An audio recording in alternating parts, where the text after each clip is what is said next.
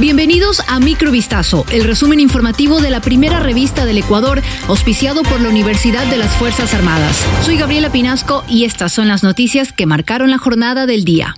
El alcalde de Guayaquil, Aquiles Álvarez, estimó que de acuerdo a las proyecciones y esfuerzos de su administración para poner la casa en orden, las finanzas del municipio estarán saneadas en diciembre de 2024. También anunció que las fundaciones de la ciudad pasarán a ser empresas públicas. A través de un enlace radial, el burgomaestre recordó que cuando llegó al cargo encontró 10,2 millones de dólares en caja, pero que ahora esa cifra es de 80 millones. También informó que tiene la visión de terminar con las fundaciones por un tema de estilo. Textualmente mencionó, queremos pasar de fundaciones a empresas públicas y la primera que migra es la Corporación para la Seguridad Ciudadana de Guayaquil porque consideramos que es prioridad la seguridad. Por ello, dijo que la Dirección de Policía Metropolitana, por ordenanza, pasa a ser parte de la estructura de la empresa pública de seguridad sin que esto implique afectar los derechos laborales de los agentes municipales. El jefe de la unidad antinarcóticos de Los Ríos fue víctima de la inseguridad que azota al país. En medio de un asalto a mano armada, el servidor resultó herido.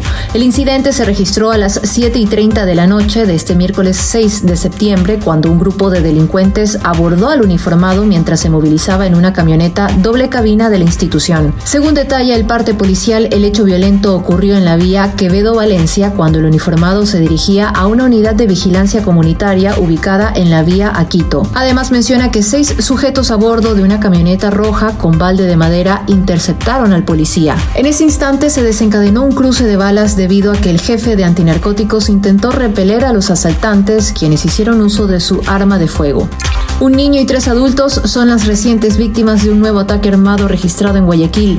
El hecho violento ocurrió este jueves 7 de septiembre en una zona del Guasmo, al sur de la ciudad. De forma preliminar se conoce que además de los cuatro fallecidos hay seis heridos, entre los que constan dos menores de edad.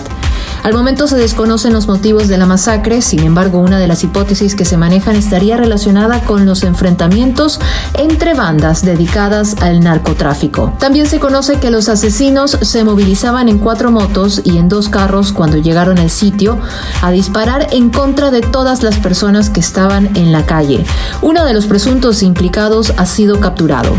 Están destruyendo Nueva York, fue lo que alertó el alcalde de esta ciudad, Eric Adams, al cuestionar la crisis sin precedentes que sufre la capital financiera de Estados Unidos debido a la afluencia de inmigrantes ilegales. Entre las nacionalidades de los inmigrantes que estarían ocasionando esta destrucción de la metrópoli, según mencionó Adams, están ecuatorianos. En declaraciones públicas, la autoridad advirtió a los neoyorquinos que nunca en su vida han tenido una situación crítica como esta a la que no le encuentran final. Textualmente Adams indicó, no veo final para esto. Este problema destruirá la ciudad de Nueva York.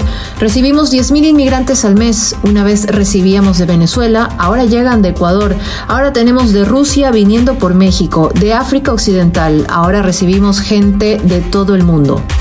El actor estadounidense y miembro de la Iglesia de la Cienciología, Danny Masterson, fue sentenciado este jueves en California a una pena de 30 años de prisión por violar a dos mujeres en su casa de Hollywood Hills hace dos décadas. La estrella de las series de televisión That 70s Show y The Ranch fue declarada culpable el 31 de mayo por dos cargos de violación entre 2001 y 2003, pero el jurado del Tribunal de Los Ángeles no llegó a un acuerdo sobre un tercer cargo por el mismo delito. Masterson, de 47 años, estaba bajo custodia desde entonces. El intérprete podría optar por la medida de libertad condicional tras cumplir 25 años de su sentencia de cárcel, no obstante su concesión estaría a potestad de las autoridades. Las tres mujeres que acusaban a Masterson tuvieron derecho de palabra en el Tribunal de Los Ángeles antes de la sentencia. Este fue el segundo juicio por violación que enfrentó Masterson después de que el proceso anterior fuese declarado nulo en noviembre debido a que otro jurado no consiguió llegar a una decisión unánime. Microvistazo fue auspiciado por la Universidad de las Fuerzas Armadas. Volvemos mañana con más. Sigan pendientes a vistazo.com y a nuestras redes sociales.